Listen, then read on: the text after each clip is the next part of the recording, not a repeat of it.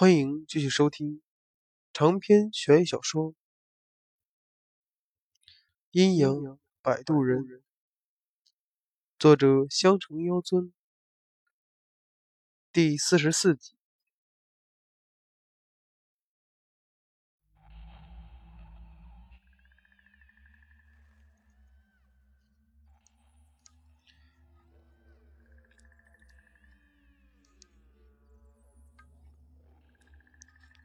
好容易处理这些杂七杂八的事之后，准备休息两天。马驹突然找上门，让我帮帮韩城。我一怔，问他韩城出了什么事？还能有什么事啊？上次他阻止徐玉地魄离体的事，地府知道了。现在他被地府除去了阳神阴差的身份，千万不能让阳阴差把他带走啊！马驹苦着脸，一个劲儿的哀求道：“我说这事儿恐怕帮不上忙。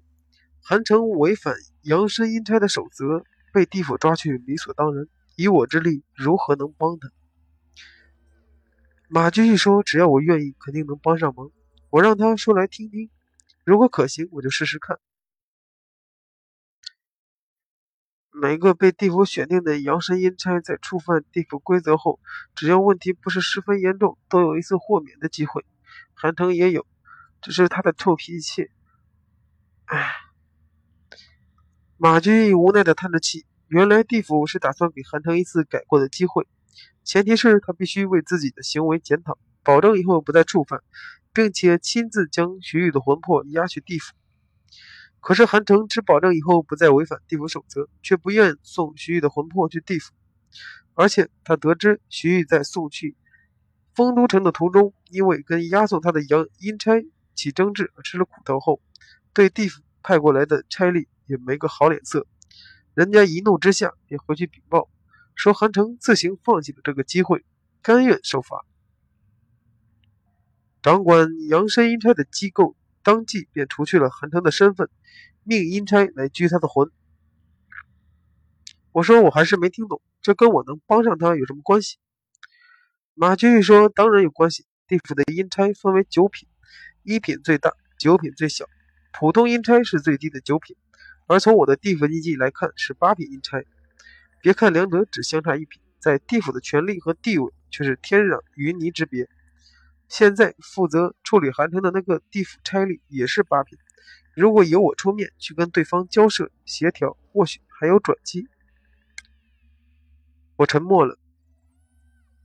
别说我跟对方素不相识，就算认识，人家也未必会听我的。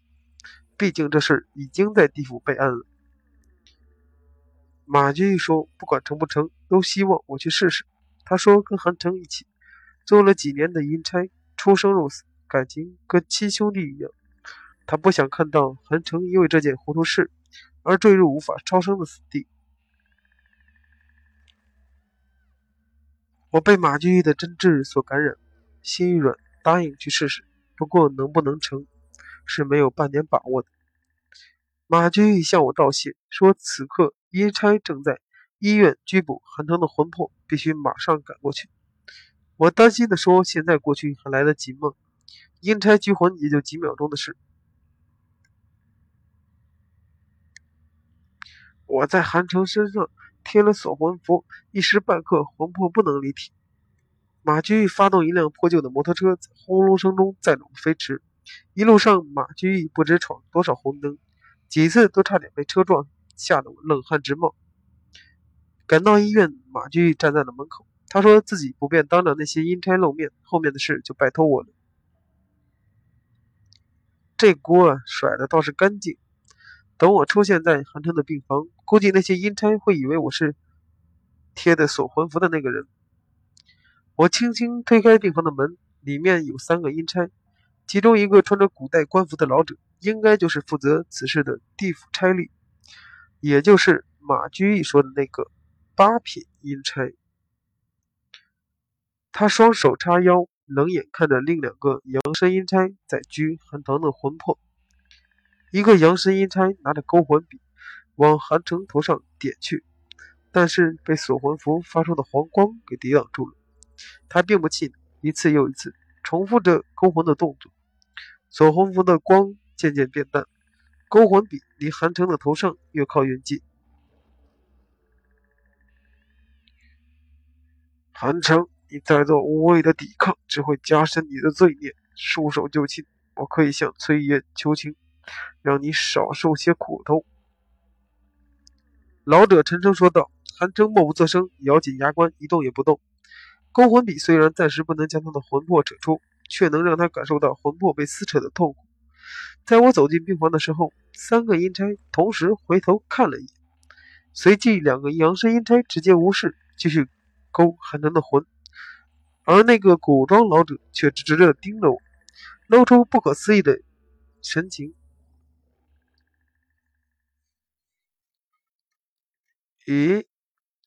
你也是八品阴差，还是当世阳身？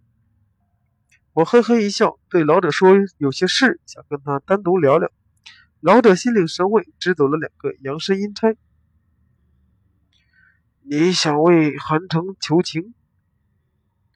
老者听完我的来历后，脸色马上沉了下去。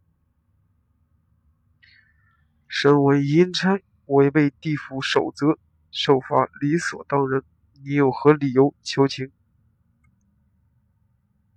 来的路上我就想过老者可能会这样问，所以早已想好了对策。我对他说：“韩城身为阳生阴差，按地府守则，有一次豁免的机会。”老者冷笑道：“